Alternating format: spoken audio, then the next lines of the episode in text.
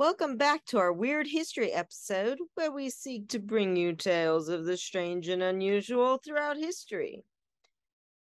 What are we talking about this week?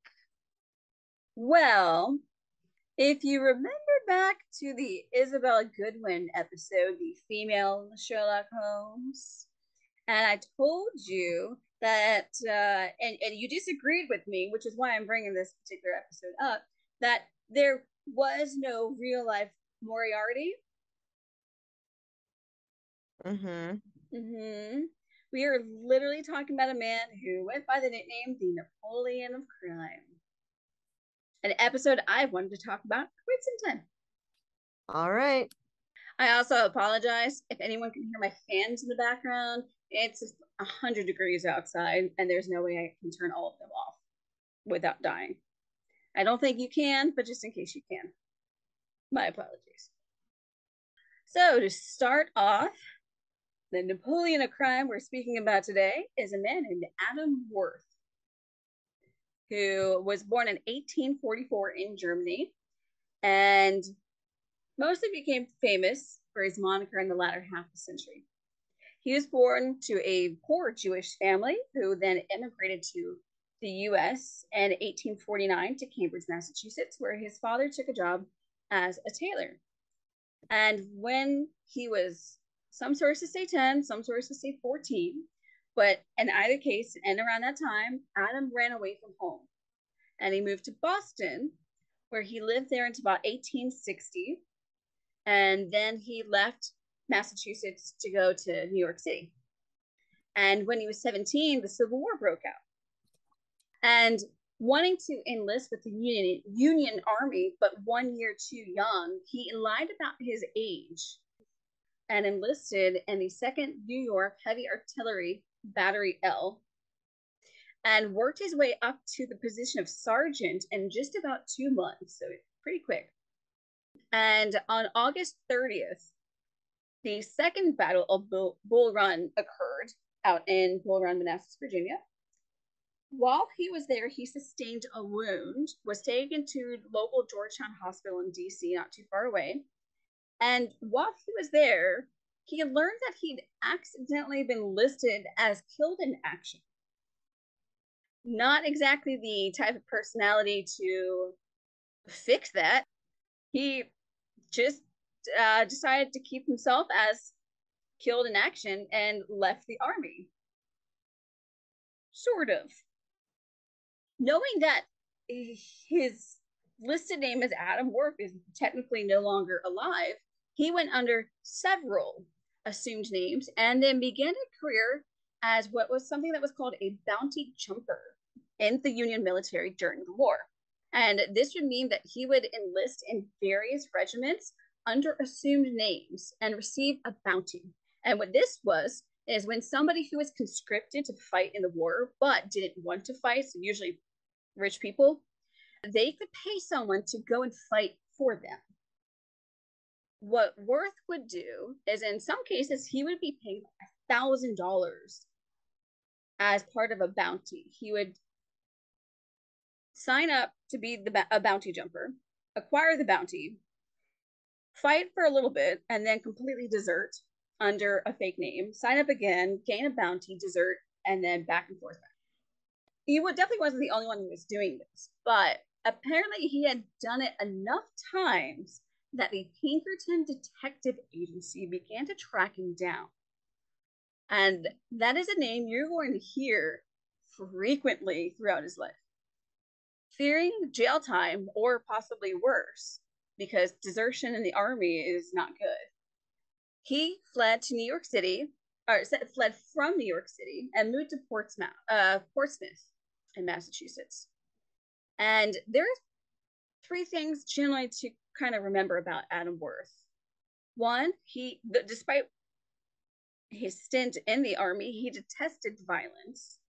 It said he never drank and he didn't like to gamble, which is sort of an ironic sort of thing with, later in his life. After the war was officially over after 1865, he deemed it safe to move back to New York City and started to work with local gangs and began a career as a pickpocketer. Now, sometime in his probably mid to late 20s, he began to form his own gang of New York. There were a lot. And uh, particularly at this time, sort of the best time to do that if you're going to do gang work. And his own gang started off with just pickpocketing. And then eventually he would be the head of the gang and have his associates move on to organize various robberies and various heists. At one point during this, he was caught stealing a cash box from an express wagon and was given three years in Sing Sing in New York, which is a notorious prison. He didn't last long in Sing Sing, though, because he soon escaped and then resumed his criminal career. Another theme frequent throughout his life. Soon after that, he began taking up work with one of the biggest criminal organizers in all of New York City's history, a woman who I might have to do a weird history on, named Frederica Marm Mandelbaum, whom I've heard of before, but I don't have a whole lot of information for you. But she was one of the biggest criminal organizers in New York City at the time, and particularly in the 1860s into 1870s. And with her help, Adam Worth began to expand his crimes to bank robberies and store robberies starting in around 1866, about a year or so after the war ended. Three years later, in 1869, one of Mandelbaum's safecrackers, a man who went by the name of Piano Charlie Bullard, had gotten himself in jail in White Plains, New York. Worth, with the help of another person as part of Mandelbaum's gang, known as Max the Baron Shinburn, helped Charlie Bullard escape via both paying off the guards and digging a tunnel under the jail.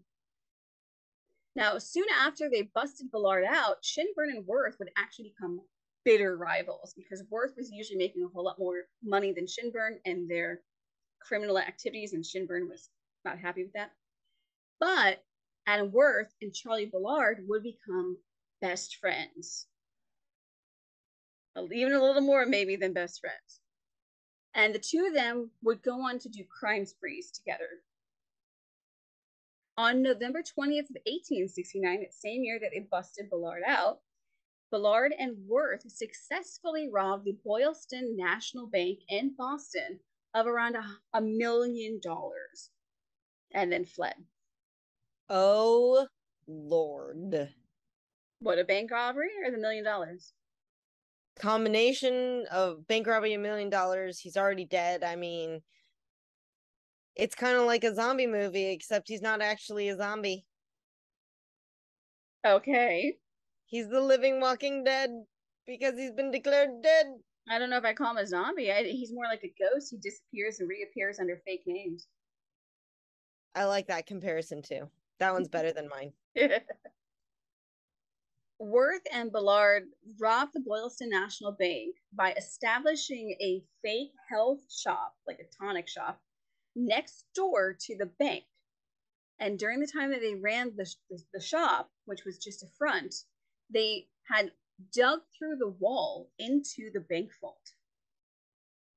And as soon as the robbery was over, the Pinkertons were alerted by the bank and they were able to track the two men through their luggage up to New York.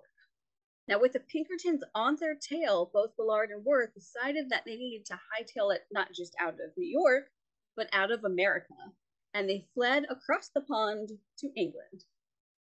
They decided to settle in Liverpool, and Bullard took the identity of a man named Charles H. Wells and styled himself as a very fancy, very wealthy Texas oilman. And Adam Worth took the name of Henry Judson Raymond. He is actually a real, or was actually a real person. That is the name of one of the founders of the New York Times. Now, while the two men were in Liverpool, not too long after arriving there, they had met, and both of them courted a barmaid who went by the name of Kitty Flynn. And very soon she found out, because she was sleeping with both men, found out their real identities, but it didn't phase her. And eventually, Kitty married Charlie Bullard, but she still kept a relationship with both men, a very close personal relationship with both men. And eventually, Kitty would give birth to two daughters.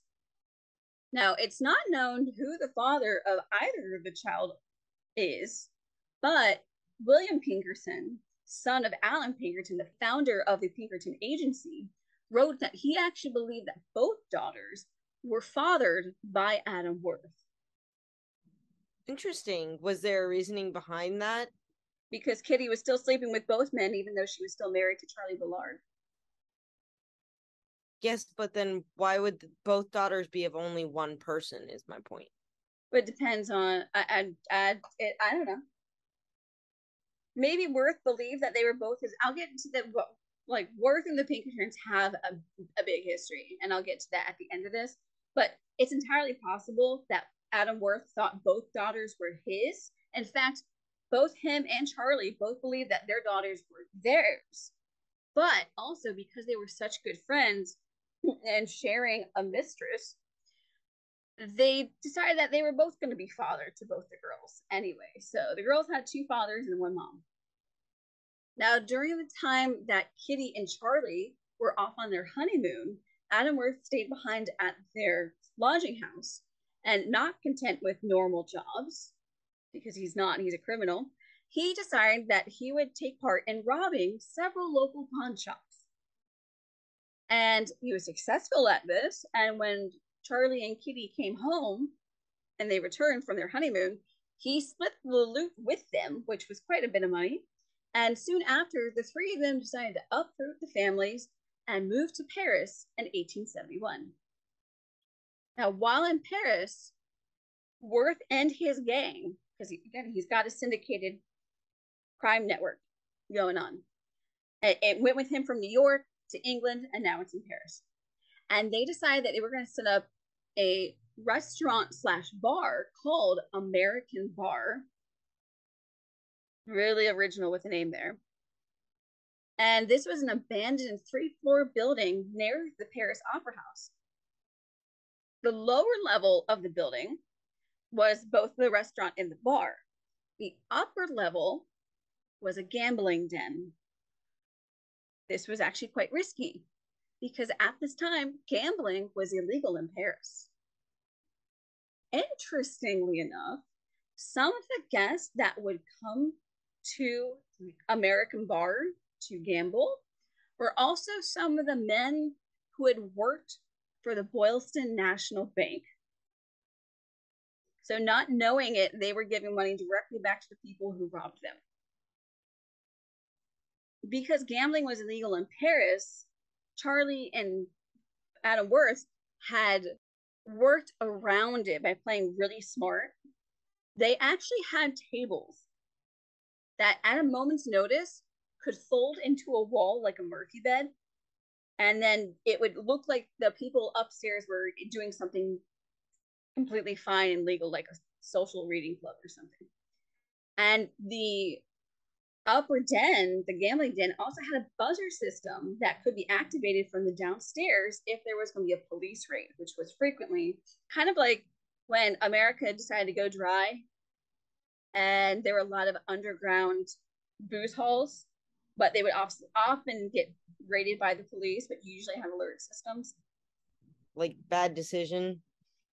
It's not going to do anything but make it go underground instead and make it worse. Right. You, you, you ban alcohol, you ban gambling. They're still going to continue. They have for forever.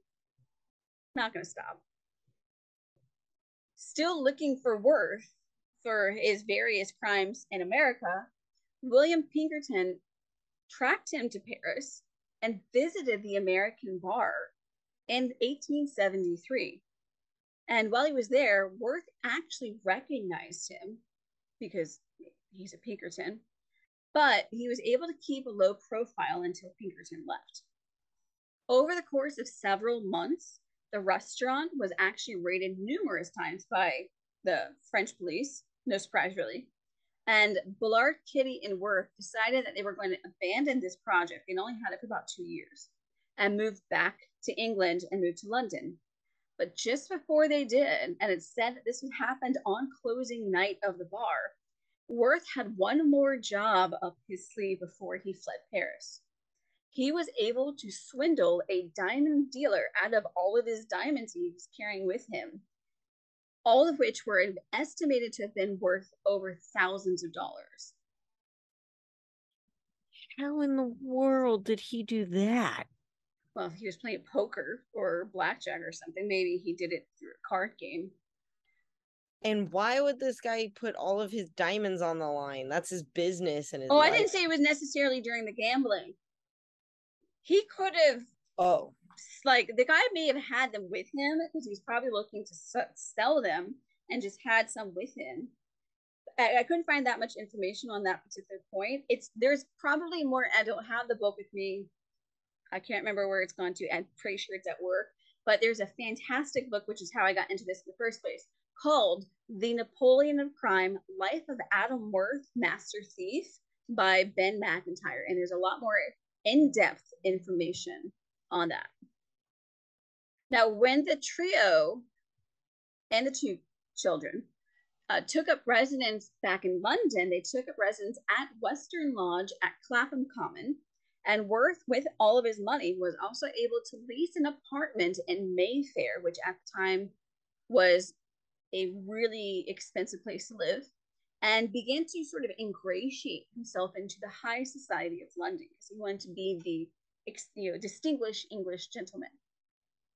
And according to Smithsonian Magazine, quote, he transformed himself into an elegant English gentleman with a flat in Piccadilly, a steam yacht, race horses, and an international syndicate of robbers and forgers. Starting to sound a little familiar there? Mm, A little. Well, while he's in London, uh, so he's like technically living a double life. He's the distinguished English gentleman rubbing elbows with the high and fancy and rich and posh of, of London, but also he's definitely continuing his criminal activities. And when he moves back to London, he forms yet another gang and syndicate. And soon he had managed to organize this crime network. And he would have associates or intermediaries perform heists, robberies, various safe crackings, swindlings, larceny, burglaries, and anything else he could think about. But those who participated never knew the name of the man they were working for. Because, like with Moriarty, it's described as a spider web. He's the spider in the center, the mastermind, and everyone else is part of the web that brings it back to the center. In addition to the secrecy of not knowing who they're working for, Worth also insisted that all of the work that was ever done for him in creating his money and all the burglaries and heists and stuff to be done without inflicting harm on anybody, as he didn't want anyone hurt. Plus, technically, that leaves a trace, and majority of his work that he would have people do left almost no trace, or at least any trace that could lead back to him specifically that you could pin anything on. Well, once he's gotten his crime syndicate network going, Scotland Yard caught wind of him and they tried to catch him, but no luck. And in fact, Inspector John Shore was eventually put on the case to try to catch him. And he wasn't the one to catch him eventually, but John Shore made it his personal mission to do what he can to put Worth behind bars.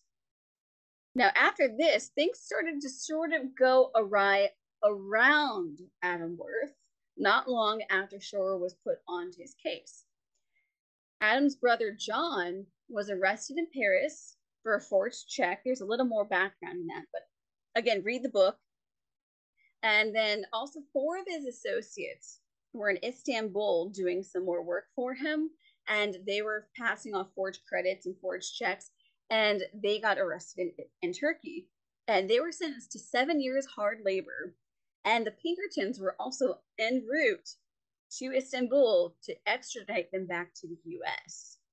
But to help the men out, both his brother and the four men in Turkey, Adam had used his influence and his money to buy and bribe police and judges to get all the men exonerated and released.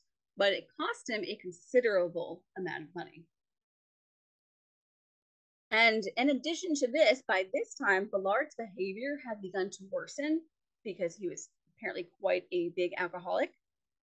And he started to become violent.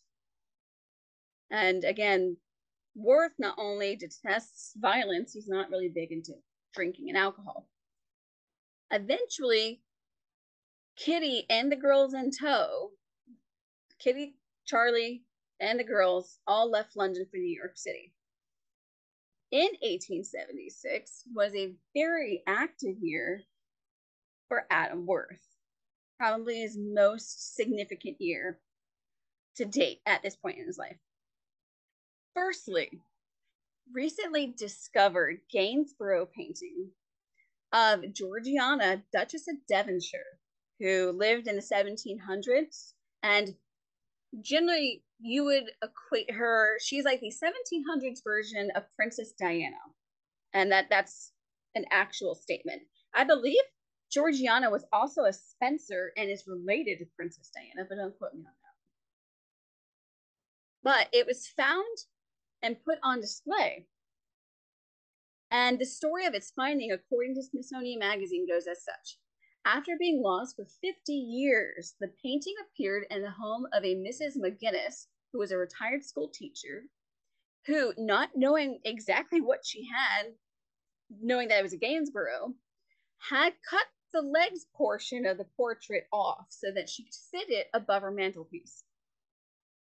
After it was discovered in her home in 1841 by John Bentley, who was a London art dealer. He spent some time haggling with Mrs. McGinnis over buying it from her and eventually bought it from her for 56 pounds and then sold it to an art collector named Wynne Ellis, who kept it for quite some time. After Ellis's death, the portrait then went to auction where it was bought by a man named Thomas Agnew for about 10,000 pounds. After acquiring the painting in about the 1870s, Agnew then agreed to sell it to a man named Junius Morgan, whom it may not be, his name may not be familiar to a lot of people, but his son, particularly in America, is fairly famous. Junius Morgan is the father of J.P. Morgan, big guy on Wall Street. That Morgan, like the Morgan, the JP Morgan, the oh, JP Morgan. Oh snap! That's his son. So after realizing there's a Gainsborough out there, Junius Morgan, father to J.P. Morgan, the stockbroker, decides he wants to buy the Gainsborough for his son as a present and Junius Morgan pays Thomas Agnew $50,000 for it, which at the time I believe was the highest priced portrait known to sell. Like 50,000 is a lot of money. But the painting would never make it to the Morgans. While it was up on display, Worth happened to go take a look at it because it's a Gainsborough. It's incredibly popular for one, but Gainsborough was a masterpiece of portrait painting, and they're really highly accredited paintings. It's like having a Rembrandt of sorts. Upon seeing it, Worth decided, I want to rob the gallery and steal it. And this is actually one of the handful that he personally took part in, because most of the time, again, he's delegating associates and intermediaries to do the dirty work for him, much as a crime boss normally does. But this is one of the few he had an actual personal hand in. He was able to do this with two associates of his, John Junko Phillips and Little Joe Ed- Elliott. The three of them together were able to sneak into the gallery, steal the painting, and flee. Worth told them that it was totally worth doing because he planned on selling the painting and getting a boatload of money. Because if the Morgans can pay fifty thousand dollars for it, think of how much you can get for a ransom. But the twist is Worth had no intention on selling it. He wanted to keep it for his own personal collection. So cheated him. Oh yeah, but that wouldn't put him above it to, to cheat people. Yeah, that's true. Oh no, no, no, no. Oh no, no, no. So obviously Phillips and Joe were not happy about Worth's decision to keep it because they were expecting to get quite a lot of money for helping him out, particularly because it was a high profile case. I could not find any headlines on it, but I didn't have a whole lot of time. But I'm pretty sure they're out there. And again, in the book, The Napoleon of the Crime by Ben Macintyre. I'm pretty sure that there are some pictures about some of this stuff in there. I just don't have the book on me at the moment. Obviously, his associates not happy about getting any money for for this. They tried to put Scotland Yard on Worth's tail because they weren't already on his tail anyway. Phillips tried to get Worth to talk about the heist in front of a Scotland Yard informant. And when Worth found out, he immediately fired Phillips because you can't have open mouths, right? Little Joe was given some money for his troubles and uh, returned back to the US.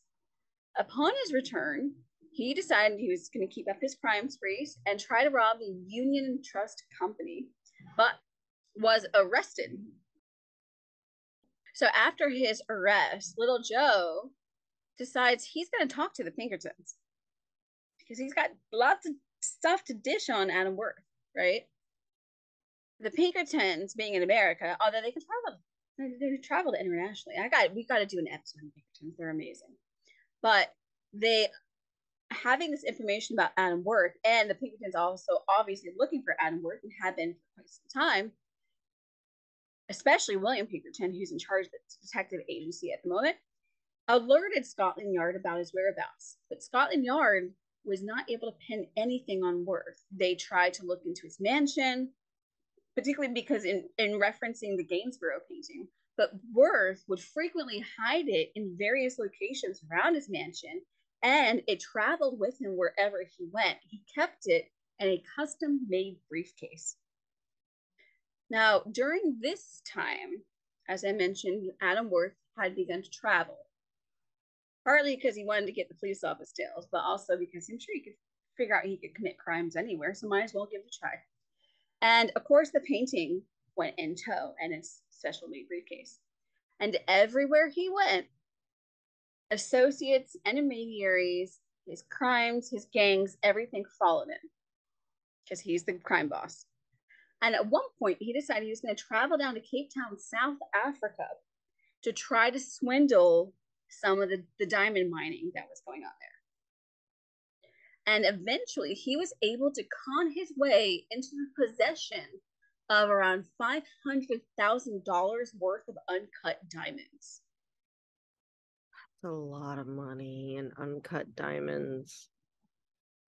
Well, the raw diamonds is what you're saying. Yeah, 500 half a million dollars of raw diamonds but that's not where my brain first went. I'm like yeah that's a lot of money but my brain immediately goes to how did he do that? Would you like to know? Uh yeah. Do i really have to say it? Yeah, uh, no but i thought i'd ask anyway. You'll you'll like this one. This was interesting. So this was actually done by worth posing as a feather merchant.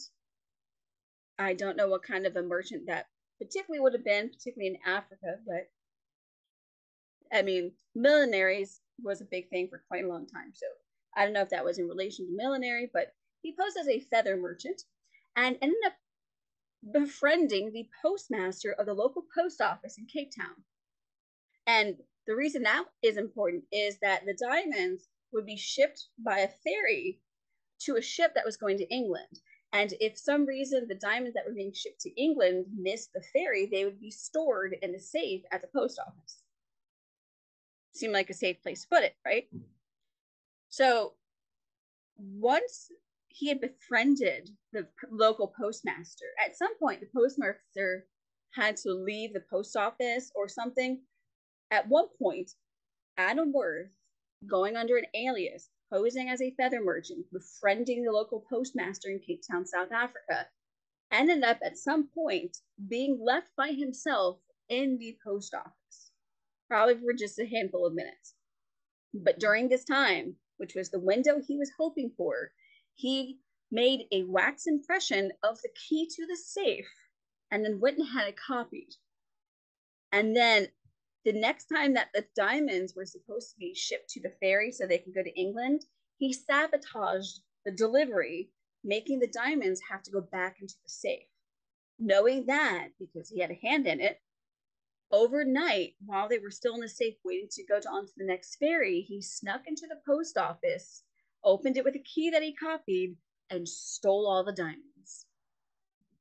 And then what he did is he transported them back to London, where he founded a, a, a company called Weiner and Co., which was named after his associate Ned Weiner, who ran the company. It was a diamond selling company, which would sell diamonds in general at a lower price than the leading competitors, but it would obviously sell those uncut diamonds that he stole so that now you're selling them and they can't exactly be traced, plus they're uncut anyway.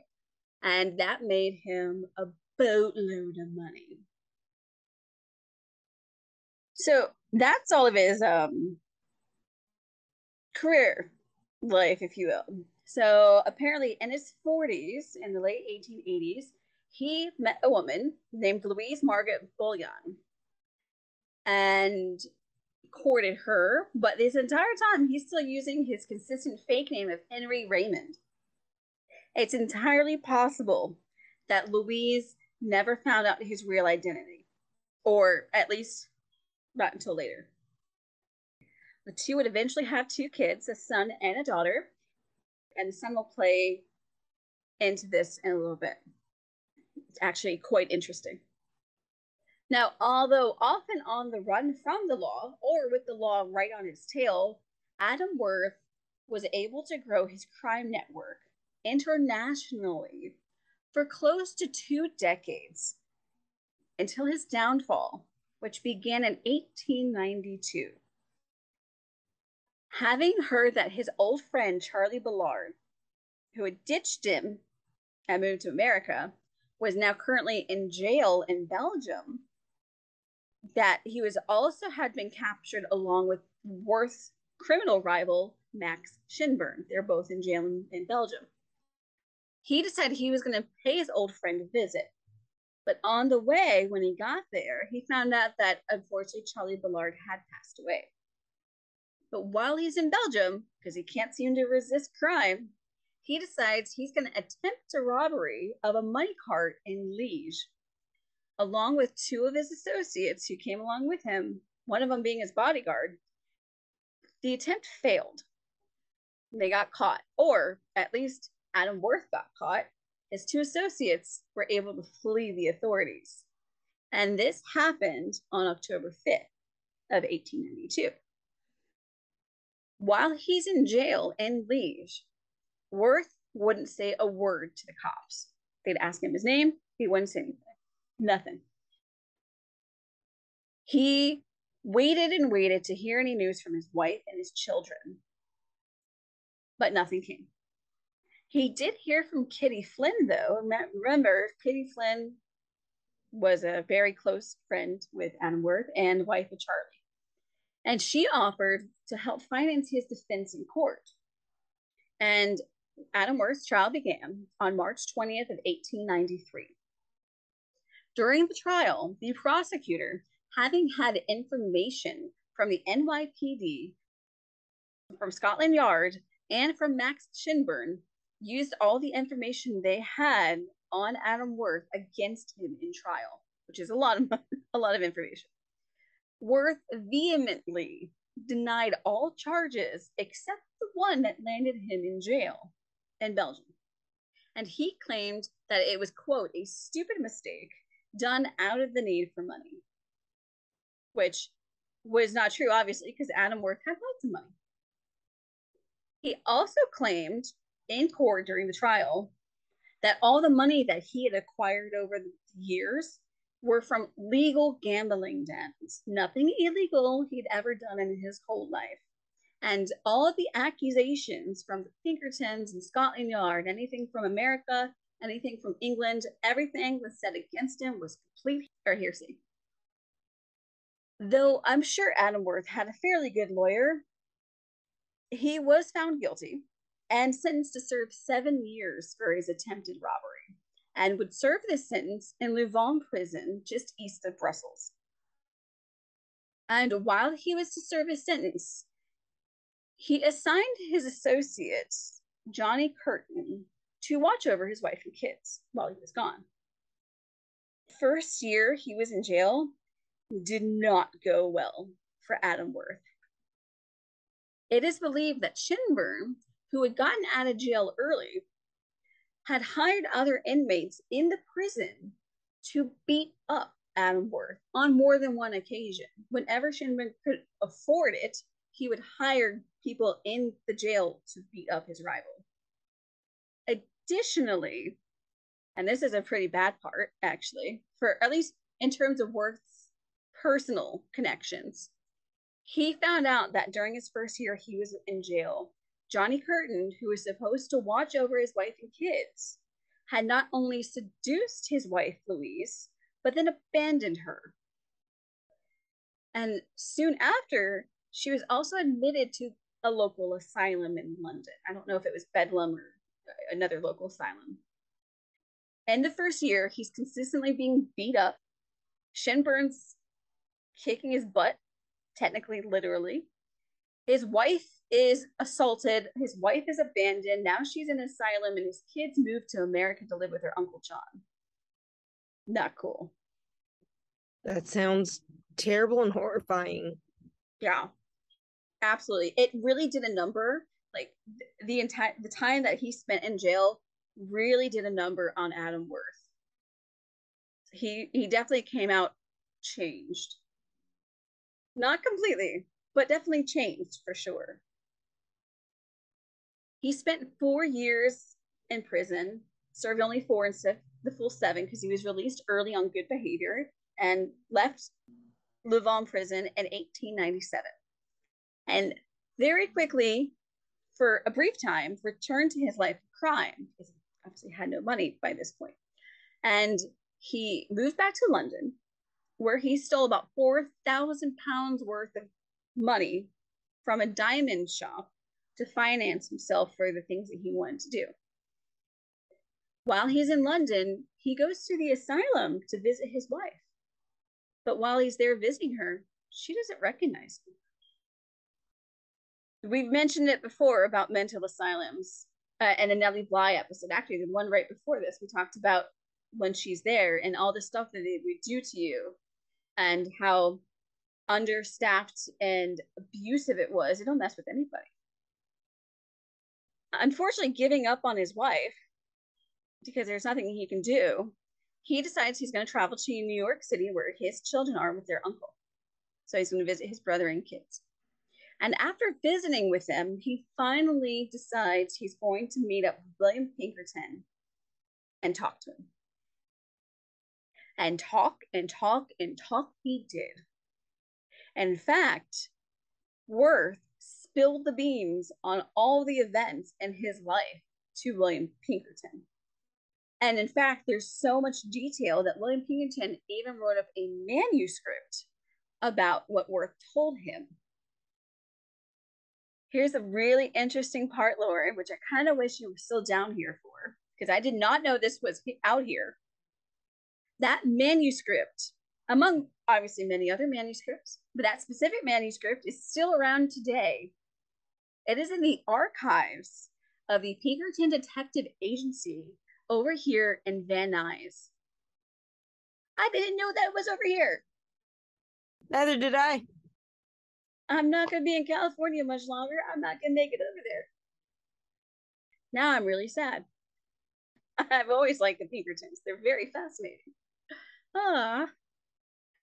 Regardless, though, with the help from William Pinkerton, Adam Worth returned the Gainsborough painting because what? Okay, so I, we, we kind of dished the Gainsborough a little bit. So let me backtrack a little on that. So as I mentioned, he when the Pinkertons in Scotland Yard came calling to try to find the Gainsborough after he'd stolen it and he hid it throughout his mansion, but he also had a custom made briefcase which he would carry with him because anytime he left the house he would take it with him. by a certain point, but before he went to Belgium, he shipped the Gainsborough to the U.S. and secreted it, I believe, with his brother and his uh, his brother John in New York City. So for a good 25 years, he'd held on to this Gainsborough painting. Everyone knows that it, it got heisted. But after that, no one knew where it went to. And Adam Worth held on to the painting for 25 years. Most of the time, it's storage and being hidden away. So now he's in America. He knows where he left it. He gets it out, shows it to William Pinkerton, and with Pinkerton's help, Adam Worth returns the Gainsborough painting of the Duchess of Devonshire to Thomas Agnew and Sons, the company, the auction house. And they were able to, it's more like a selling it. It's not just, they just returned it. Adam Worth actually gained $25,000 for the return of it. And this exchange specifically happened on March 28th in 1901. And after this, Adam Worth collected his children, took his $25,000 plus whatever you probably had left over from the money he stole from the diamond seller, and where moved back to London with his kids, where quote, he lived extravagantly on the proceeds of his businesses as a receiver for an international agency of thieves. Because again, he's still a crime boss. But here's a really interesting thing. I told you his son was going to come back into the picture. In addition, after meeting with William Pinkerton, apparently Adam Worth and William Pinkerton drew up an agreement regarding Worth's son. That after a certain point in time, probably when he came of age, Adam Worth's son would become a Pinkerton himself. Thought that was cool. Was not expecting that. That's a little bit of a twist. Just a small amount of a twist right there. Bam. Mm-hmm. Yeah, yeah. The, the the company, the detective agency that's been dogging my dad for the last thirty plus years. Yeah, I'm going to become one of them. It's really interesting. Fascinating. Mm-hmm. Mm-hmm. I kind of want to look it up and see what kind of career his son had with the detective agency. If I can find the correct name of his son. But Adam Worth, like I said, moved back to London and lived with his kids. He moved back in 1901. And he would be survived by his children on January 8th of 1902 when he passed away and he was buried in Highgate Cemetery and a mass grave with the record of his death listing him as Henry J. Raymond, his assumed alias, or one of the, the, the one he consistently used. It wasn't until 1997 that the Jewish American Society for Historic Preservation actually paid to have a headstone engraved for him specifically, because again, he's Jewish, so go back to the beginning for that one. And on the tombstone, it reads Adam Worth, aka Henry J. Raymond, the Napoleon of crime, born 1884, died 1902. I think that's cool. It literally reads on his headstone, the Napoleon of crime. Pretty cool. That is kind of cool. Yeah. I mean, the Napoleon of crime. Well, I'm about to get into it. Give me a second. I'm about to get into it.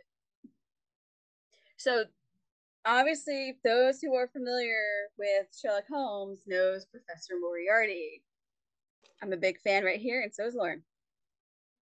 And those who are familiar with the backstory of the character of Sherlock Holmes also knows that he was based on a real person, Dr. Joseph Bell, who was Conan Doyle's mentor when he was doing his medical degree. If you think about it, almost every character that a writer creates and writes about usually has a connection to a real life person. And Moriarty was no different. In fact, in a conversation between Conan Doyle and Dr. Gray Chandler Briggs, Conan Doyle admits that, quote, the origin of Moriarty was Adam Worth, who stole the famous Gainsborough in 1876 and hid it for over a quarter of a century. I told you there was a real life Moriarty. I admit my defeat and I bow to you. Bow to my Sherlock Holmes knowledge. I am a Holmesian. What can I say? A Holmesian? Well, there's either a Sherlockian or a Holmesian, and I think it's just mostly dependent on whether you're from the US or from England. Either that or one is more of an academic base and one's more just of an like writer based. But there's either the Sherlockian camp or the Holmesian camp. I can't remember which one was which. As I said, I bow. I bow to my Sherlock knowledge. Please bow to my Sherlock knowledge. She has schooled me in the fact that there was someone whom Professor Moriarty was based off of. It was a real life Moriarty. He did die, but not over Reichenbach Falls. But Adam Worth did die penniless. So Adam Worth was pretty much I don't know how famous he really was. I mean, he was famous to the people that tried like Scotland Yard and obviously the Pinkertons and the stealing of Gainsborough in the 1880s, or sorry, 1876. But I don't know how particularly famous he was during his life, other than that, that people knew either of him or knew of his crimes, but didn't know that it was him as the criminal mastermind. Uh, at least until the part that they were aware that he stole Gainsborough, and Conan Doyle used him as inspiration. But even then, as, as a Sherlock Holmes fan, Lauren, you didn't know that Moriarty was based on a real person, and I just told you who he was. So I, I don't think that most people remember him today. I don't even know how famous he was, even during his own lifetime. But he's still remembered by some and has made his way into both movies and TV. Because of course he has. Why not? In the film Harry and Walter Go to New York from 1976, starring Michael Caine as Adam Worth. It's an interesting. I haven't watched this because I just found out about it, but I kind of need to find it. Plus, it's Michael Caine, so why not watch it? Although the character of Adam Worth, portrayed by Caine, is accurate to Adam Worth as the criminal mastermind that he was, the film itself uh, is fabricated in terms of the events that take place. And there's also, for those who are fans of some of these shows, you may also recognize recognize the name of Adam Worth because he makes his mark in the show in Criminal Minds, Leverage, and Sci-Fi's Sanctuary as either pseudonyms or actual villains. To end off, as for the painting, The Duchess of Devonshire. End off with this one.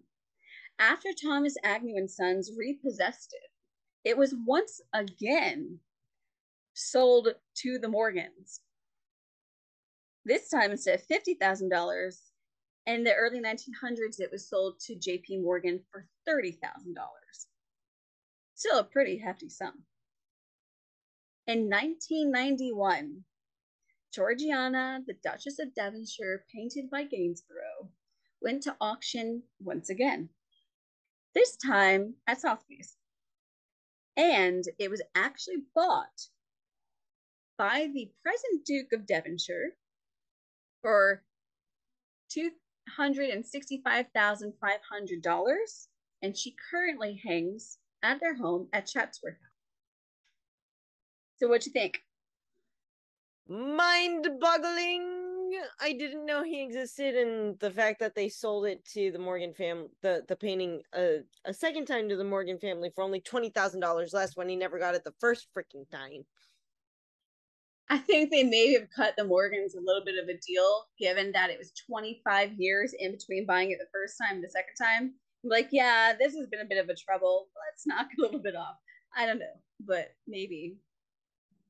Uh, yeah. Yeah, I think so. But now I feel like I'm gonna go watch Great Mouse Detective and Ah. listen to Vincent Price sing the world's greatest criminal mind. Because that is my favorite Disney movie. And it's Sherlock Holmes. And it's Vincent Price. What's not to like? That's true.